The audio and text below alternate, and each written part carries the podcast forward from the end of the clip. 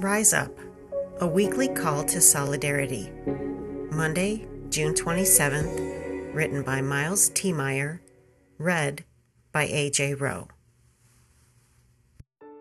As a senior at Xavier, I wrote an opinion article for the student newspaper about why we shouldn't ask seniors what they were doing next year, but rather how they are doing in their senior year.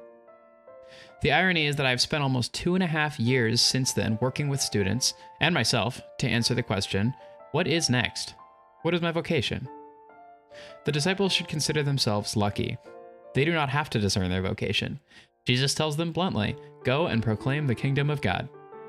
As scary as the work of determining one's vocation is, living it out is the real daunting work. Vocations often sound great in theory, but are much more difficult to live out. The disciples seem eager and willing to follow their vocation, but they have things they must do first. These seem to be reasonable requests, but Jesus rejects them all. He tells his followers that they cannot look at the past, but must look forward and proclaim the kingdom. Jesus wants his followers to be completely devoted to their mission. We are each called as unique individuals to our own vocation, with its own challenges and consolations.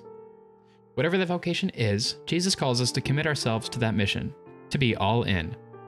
There will always be alternative paths that present themselves, they may even be holy things, like burying our dead or saying goodbye to family. Through good discernment, we must stay committed to our vocation, our path to proclaiming the kingdom of God. When this discernment gets hard and I feel desolation slipping in, I can find comfort in the words of Thomas Merton. Discovering vocation does not mean scrambling towards some prize just beyond my reach, but accepting the treasure of true self I already possess.